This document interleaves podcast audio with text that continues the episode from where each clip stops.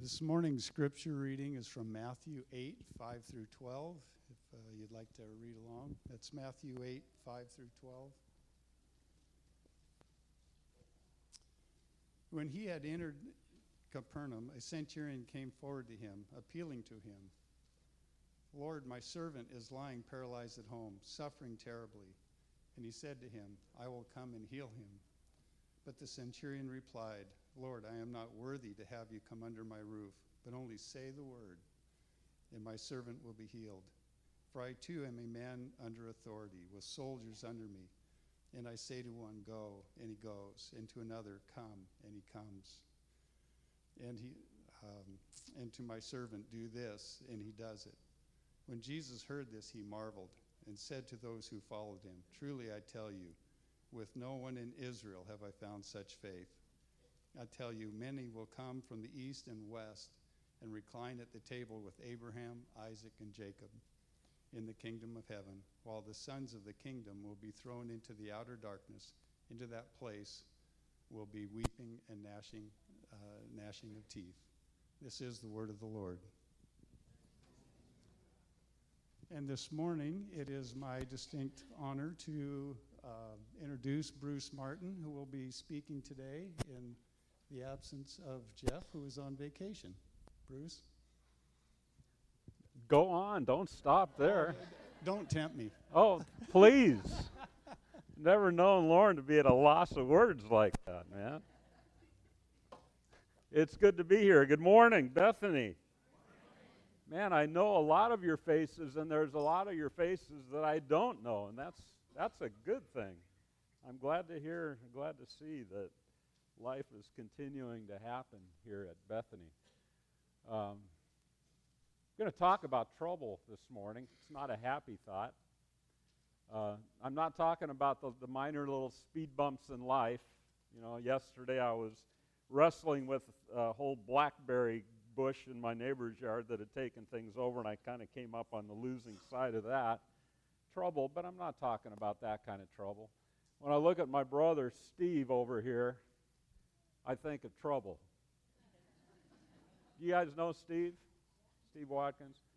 Over the last, oh, 10 or 12 weeks, give or take, I've been sorting through a lot of old documents that, that uh, used that, that we've been trailing around with the district for years. And Steve, your name came up a lot. And it, and it seemed to come up in, in context where there were some pretty big challenges. Uh, you were there at the inception of, of the Northern Mountain District when the Pacific Northwest District kind of shifted into two districts and there were some unusual challenges in that season. And uh, there were some heated dialogues and challenges and whatever that took place, but this brother here has just, you know, I'm always looking for people like you, Steve, because at 62, I haven't got it figured out yet. And and I need the picture of what it looks like to continue to lean into the life that is really the life. So your, your life has made an impact on mine. Not only in those years as I, as I read, you know, being in the trenches and some really developmental stuff, but even in later years as you've continued to center down on what it means to be faithful in every season of life. So I'm, I'm grateful for your example. I, I never thought it would be this hard when I was 30 years old to keep my head in this thing called faith. You know, I've, I've joked with some of you before. I'm, I struggle, honestly, with the, the siren call to Margaritaville. Anybody else have that going on in their heads? Yeah, you, yeah. There's darkness there. But you know, my heart in leading the district is just to say what happens here in this hour is critically important to us as a church. Time of encouragement, time to be together, time to praise, time to connect with one another. All the you know ministry to kids that happens, just uh, all of it's critically important, but it's not the thing. And that's what we have been kind of deluded into thinking that this is the thing, and it's not the thing. It's not the thing. It's not the thing. This is the thing that helps us prepare for the thing that is really the thing. Does that make sense? Jesus said in Matthew 28 Go out into the world and do what? All right. Make disciples was the deal. And, and he wasn't confusing. He, the people that he spoke to had seen and experienced the new way of living that he was laying out. And, and he was inviting these people who had discovered life to now, as they go, to impart that life. How? Well, in a million different ways, just however the circumstance comes up. This thing that we're talking about this morning turns out to be one of the most uh, important, universal connecting points that we have as human beings in the culture of the Pacific Northwest and more specifically in Canby, Oregon. It's trouble. The thing that human beings all have in common is that we all struggle in a lot of different ways, and it's not just limited to one season of life. And it's not only relegated to people who struggle with sound decision making, it's across all of us. And if you have not struggled, then the operative word for you is yet. We barter with God. We hope that it won't happen. We try to get our lives in order. We try to make good decisions. We do the best that we have with the tools that we have been given, and a lot of that is for the purpose of avoiding the dark night of the soul, the trouble that inevitably comes upon every human being. And I think one of the things that we're guilty of in the church is casting an image to the culture at large that we don't struggle. That we don't struggle.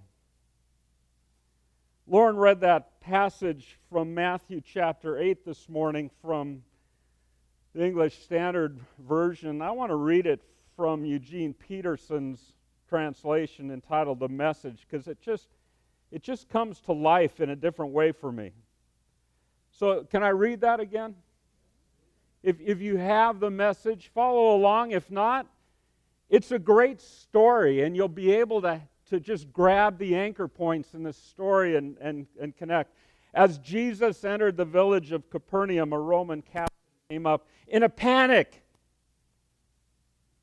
This is not a casual conversation, right? One of the things that happens to us when we get into those circumstances that are beyond our capacity to cope is that anxiety and frustration sometimes panic dawns on us. This Roman captain came up in a panic and said, Master, my servant is sick. He can't walk. He's in terrible pain. And Jesus said, I'll come and heal him. Oh, no, said the captain. I don't want to put you to all that trouble you just give the order and my servant will be fine. Look, I get, I'm a man who takes orders and give orders. I tell to one soldier, go, and he goes. And I say to another, come here, and he comes. To my slave, I say, do this, and he does it. Taken aback, Jesus said, I've yet to come across this kind of simple trust in Israel. The very people who are supposed to know all about God and how He works. This man is the vanguard. He's the point of the spear of many outsiders who will soon be coming from all directions, streaming in from the east, pouring in from the west, sitting down at God's kingdom banquet table alongside of Abraham and Isaac and Jacob. Then, those who grew up in the faith that had no faith will find themselves out in the cold, outsiders to grace, and wondering, what happened? There's a principle that we all understand. It's implicit in a lot of texts and stories in the Bible, but I, I want to name it as we get started this morning. Okay? And, and what I want to say is there is a difference between things that are true and bringing something to the truth. Do you know what I mean? You get a severe diagnosis, or somebody that you love gets a severe diagnosis. It's true. You're wise not to ignore it or not to live in denial about the reality of this thing. And your doctor, your caretaker, gives you a course of treatment, and you're wise to follow that course of treatment because he or she has been trained in the specific nature of your struggle.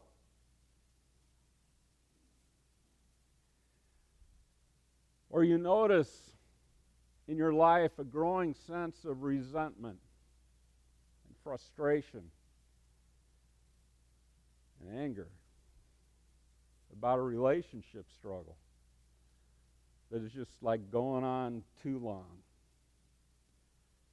And you find yourself increasingly cornered by circumstances that seem difficult to understand and even more difficult to undo and untangle.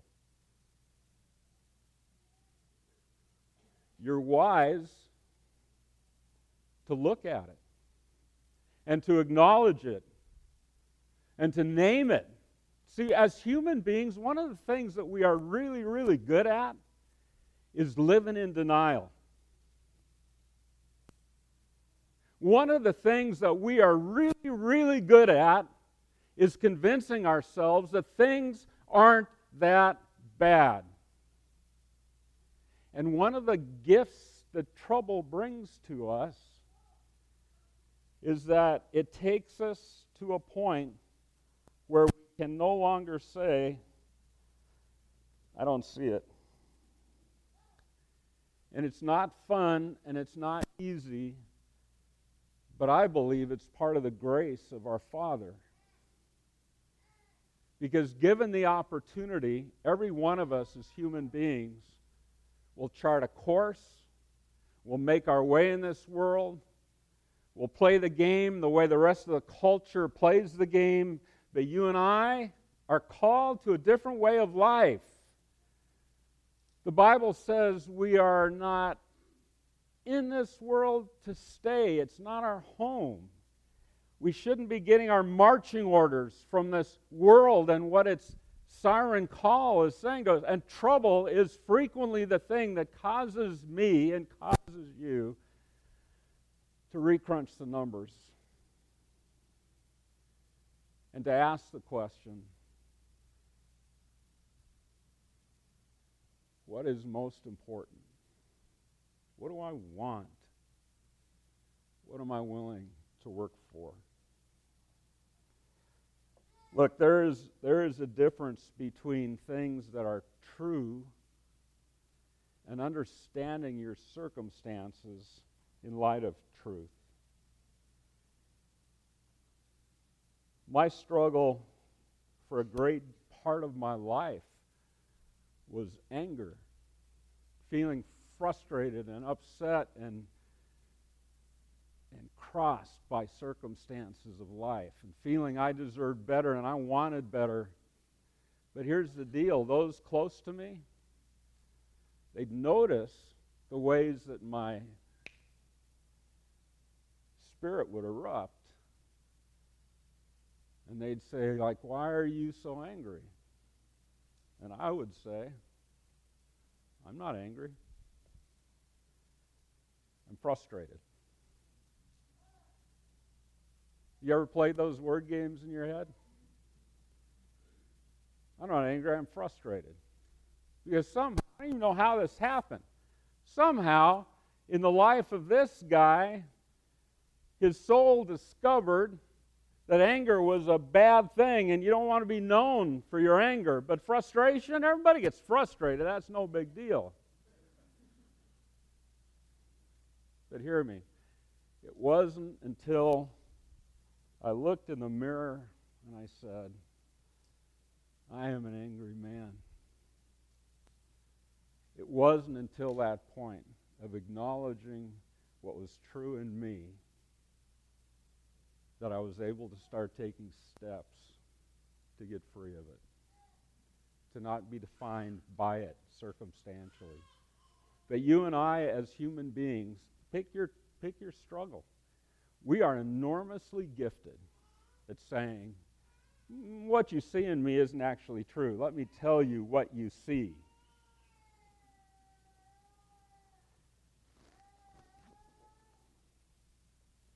There's a difference between something that is true and understanding it in the light of truth.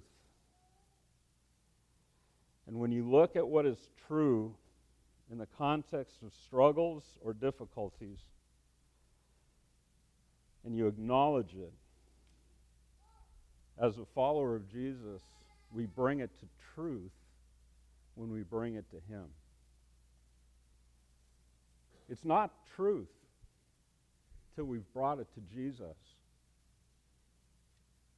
And that's what I want to talk about this morning. As I start this, as I kind of go into this, I got to tell you, I'm troubled by something. And I, I don't have an answer for this. I'm troubled by this. It's like we, you and I, we have so many answers at our fingertips for every struggle that we encounter in life. You receive a diagnosis, you can read all about it. You can even participate in the selection of your treatment plan with your doctors, and you can read the side effects and the outcomes. You're having a struggle with relationship, you can find an amazing amount of information about relationships and how to do better and how to avoid this and how to have that. And if you lose hope, you can find an amount of an amazing amount of information out there about oh, this whole world of people who is looking for somebody just like you. Right? We have so much. You got struggles with maintaining a vehicle, man, you can find any subject matter on YouTube. It's a tremendous resource to, to find answers to your questions. And I, and I like it, but it creates a dilemma that is uh, always part of the human experience. And I, and I don't know how to name it, so I'll just name it really straightforwardly. Do you believe in supernatural experiences?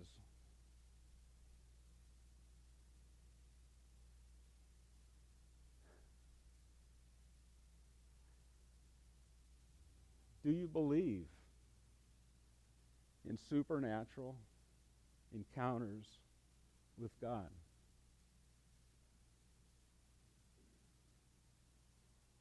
You know, you, you know, the kind where God breaks into our lives and does something that we could not have imagined.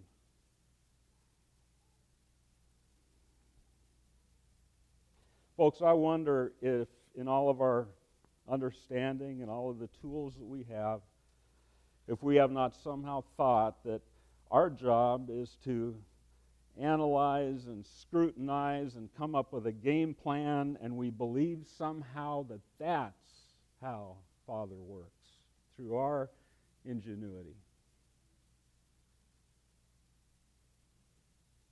I think it's particularly prevalent in our clan of belief.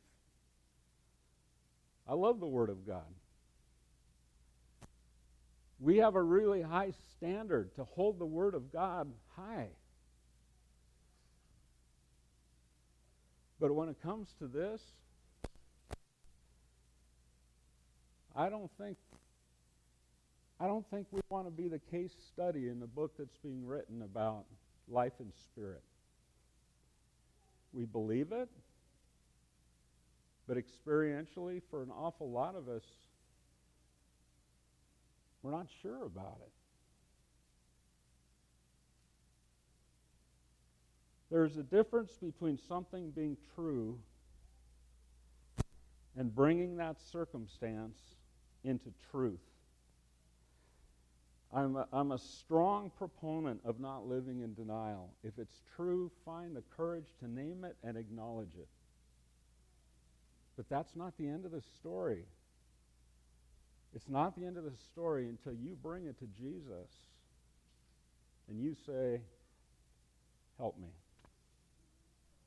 The first principle is that, then. It's like there is a difference between things that are true and bringing things into the light of truth. But the second thing I want to say to you is just self evident. When you bring it into the truth, you have to ask. That's not hard to figure out, is it? You have to ask Jesus for help. This is what this centurion did. And I love what the Gospels do. It, it kind of takes away all of the loopholes for me because sometimes I have thought that God answers me when my life is good and orderly and faithful. And if, if I want to hedge my bets when I come to Him with the ask, I want to be doing due diligence about the backstory of my life. I want things to be in order. I want my secret sins to be quiet for a while. I want to be able to come to Jesus with this kind of balance sheet that says, here's why I deserve your attention, and I'm amping up the possibilities that you are going to give me what I want in this situation. I know none of you is that crass. But man, in human beings, and the game of human being, this is a lot of what we do. And what do we have here? We have a centurion. What do you know about this guy? Don't sanitize it. This centurion, who is he? He's a soldier. And it's not in an era where people are sitting thousands of miles away dispatching drones or pressing buttons to do warfare. He is a soldier for Rome, and the battles take place in geographic areas, and they don't have guns. They use swords and they use short knives, and it's ugly. And this guy has excelled. He's excelled so much that Rome has put this guy in charge of 80 to 100 soldiers in the small town of Capernaum. Why? To keep these guys battle ready. What kind of a man does it take to do that? A guy who's got blood on his hands. A guy who's not afraid to say to the, to the most difficult soldier, it's this way, not that way. Not only that, Rome has a reputation to maintain in the outlying areas. They're not wanting to create more problems for themselves by having soldiers. Have you ever heard of soldiers acting out when they're away from home? So this guy's not only got to train these guys to be ready for battle at any moment, he's also got to have the strength to discipline them so that behaviorally they're not an embarrassment to Rome or they're not creating more problems for Rome out in the provinces. This is who that guy is. And I think there's something here that the Spirit of Christ wants me to, to think through that this is not a religious game. This is not about me getting my life in order to such a point that finally God hears me. It's not about me putting the words in the right way. It's not about me laying down a path that looks like I'm worth his attention. I am a child of God. And I want to say this to you. Everybody that you know everybody in your neighborhood, everybody at your place of work, everybody in your extended family, everybody that you have ever known was created by God who takes his role as Father incredibly seriously. And they don't have to jump through hoops this way or that way to get his attention, and neither do you, and neither do I. We have to just simply ask. And the problem is not with the Father, the problem's with us and getting us to the point we're willing to ask. like the centurion did. Look, there's a difference between circumstances that are true and bringing my circumstances into the light of truth. When I am aware of trouble in my life, I have an opportunity to ask Jesus. Third thing I would say ask in faith. Did you, did you hear the exchange here? I'll come and heal him, Jesus said. The centurion says, ah, That's not necessary. You don't have to come to my house. I, I get authority. I give commands and people respond. All you have to do is say the word. Wow. Wow. Ask in faith. This is why that question matters to me in this age of information. Do you believe in a God who's supernatural? Personally, who hears your prayers, and what he offers makes a difference. If you don't believe that, then you feel the burden of making it happen, and you hope that Jesus gives you the right tools in your intellect and understanding to make it work out. But you know sleeplessness. Ask in faith. I want to be as clear as I can about this. This is not about magic. As a leader, frequently, I have people or groups of people asking me for help. And I've noticed something in my years that some people or some groups, when they ask for my help, I don't think they really want my help. I think what they want me to do is validate their eternal state as victims. I don't think they want help if the help means I've got to look in the mirror. I think they want me to strengthen the game that they're playing. They want things on their own terms. And so I've come to understand that there are kind of two groups of people, two kinds of people who ask me for help. One group, I'm sorry for, for that, I, that I can't come up with words that are a little bit more pleasant, but one group are parasites. They will take all of my energy and all of my emotions and all of my time and all of my prayer, but they don't have any inclination to do anything beyond that. I give them things to do, I give them corrections to apply, and they look at me and they're very sincere and they're very solemn and they say, okay, yes, that's a great idea, I'll do that. And we get together and nothing.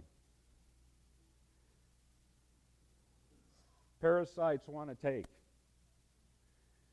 And it's good to find some discernment that you don't fall into the ever consuming path of parasites. But there's another kind of person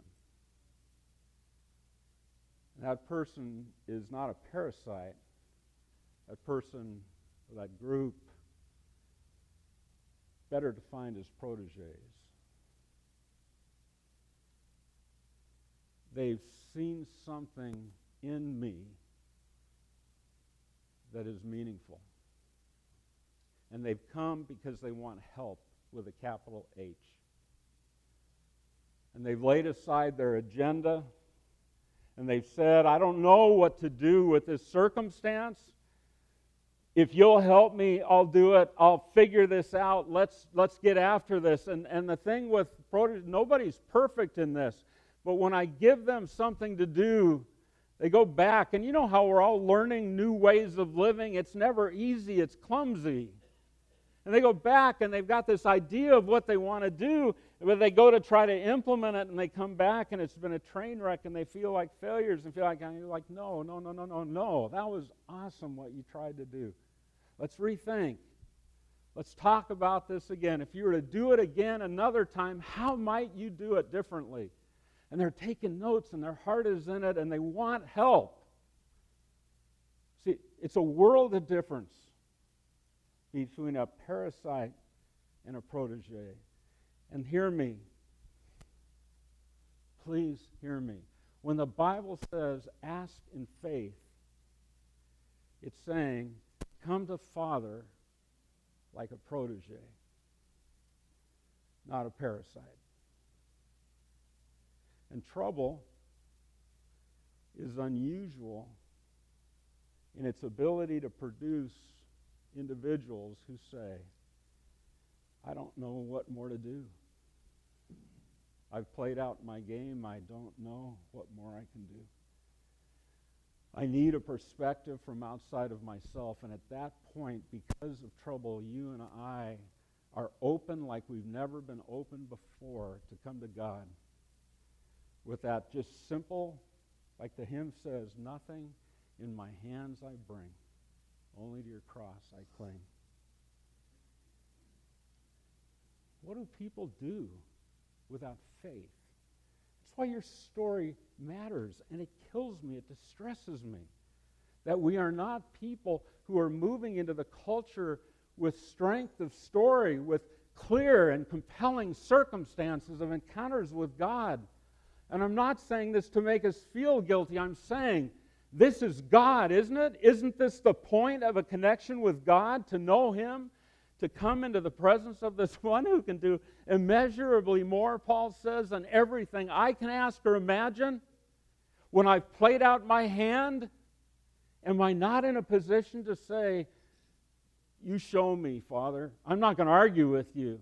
I'm going to do it. I'm going to, I'm going to live it. That's what it means to ask in faith. The writer James, you know, in James chapter 1 says, Man, if you're asking without that openness, without that sense of, I just want to learn from you, Father, then you should know on the outset you're not going to receive anything from Him. Nothing. Nada. Because He's not playing the game you're playing. And He's not trying to strengthen the game I'm playing.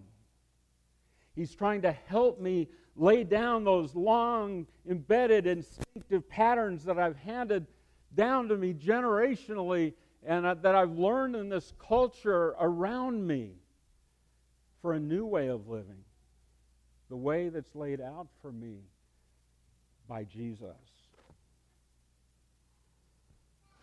There are things that are true, but that's not the end of the story. Bring things that are true into the light of the truth. Don't leave it at just wringing your hands over the difficulty.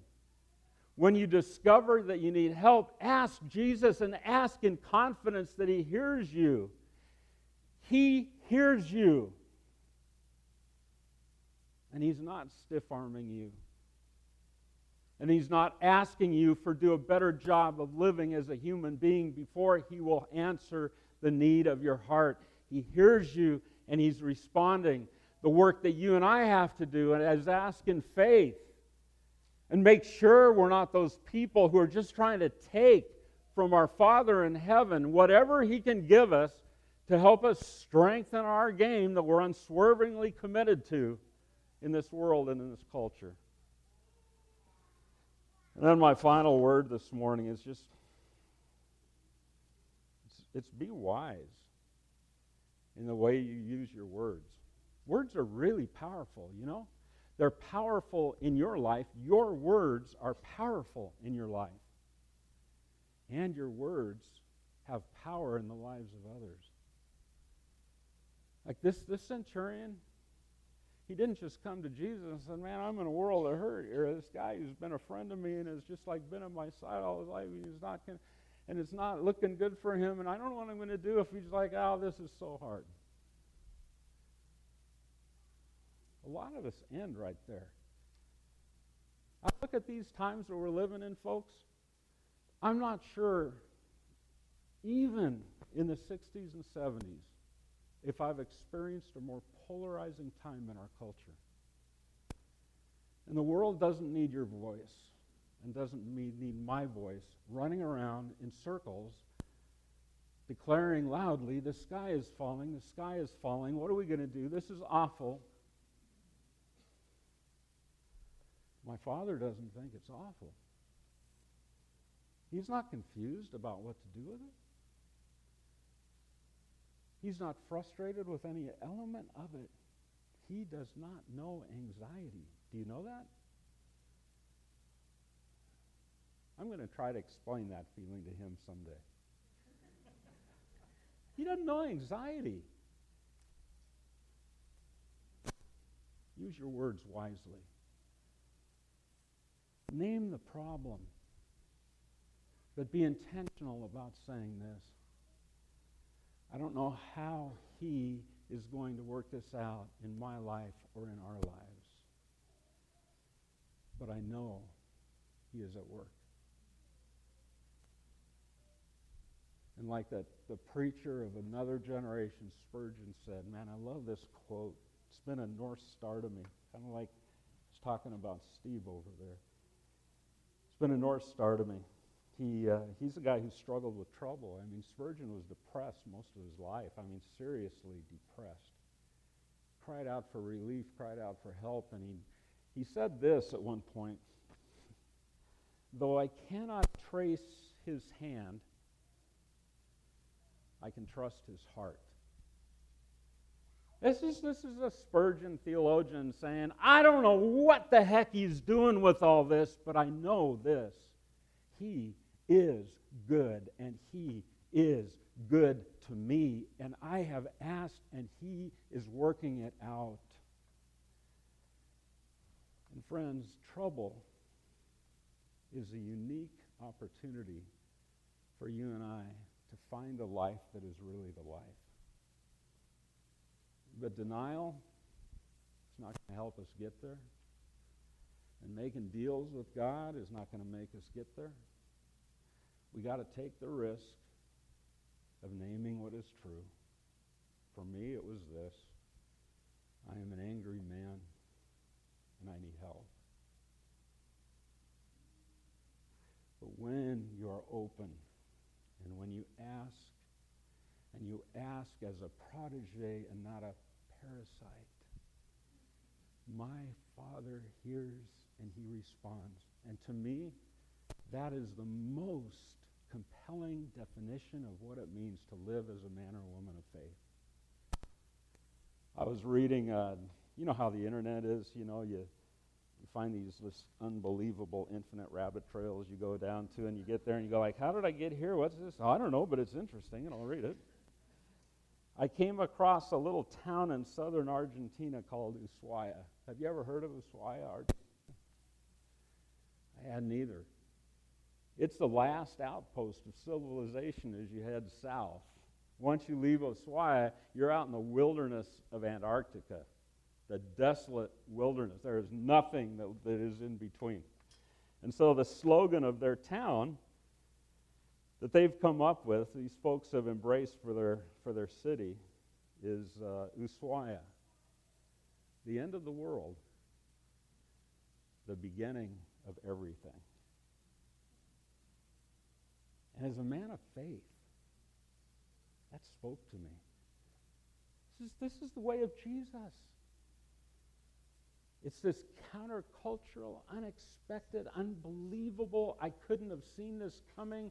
I was hopeless. I didn't have answers. I didn't know how to overcome this. And now I look over my shoulder and I see the things that were so troubling. And I say, I don't know how you did it. Bless your name. And you know what it does? It gives me anchor points because troubles continue for me. That's hard for you to believe, right? And the troubles seem like they get more difficult. And those anchor points are hugely important to me. My words matter. I call it the gospel according to Bruce. It's the story of God's tangible, experiential, unfolding grace in my life. And I'm careful to craft that narrative and to remind myself as much as I have to remind myself that any trouble I face in this life is not trouble for my Father. It just means I don't know yet what He's going to do with it. And that's all I wanted to say to you this morning. Let me pray. Father, I, I, just really thank you for my sisters and brothers here, for all of the people that we call acquaintances and friends and family across this community, across the globe. There is no human being who is not a child of Father, not a child of yours. You have created each one of us, and your word tells us that you take your role as Father extremely seriously. So, Father, I, I pray that you would give us understanding and courage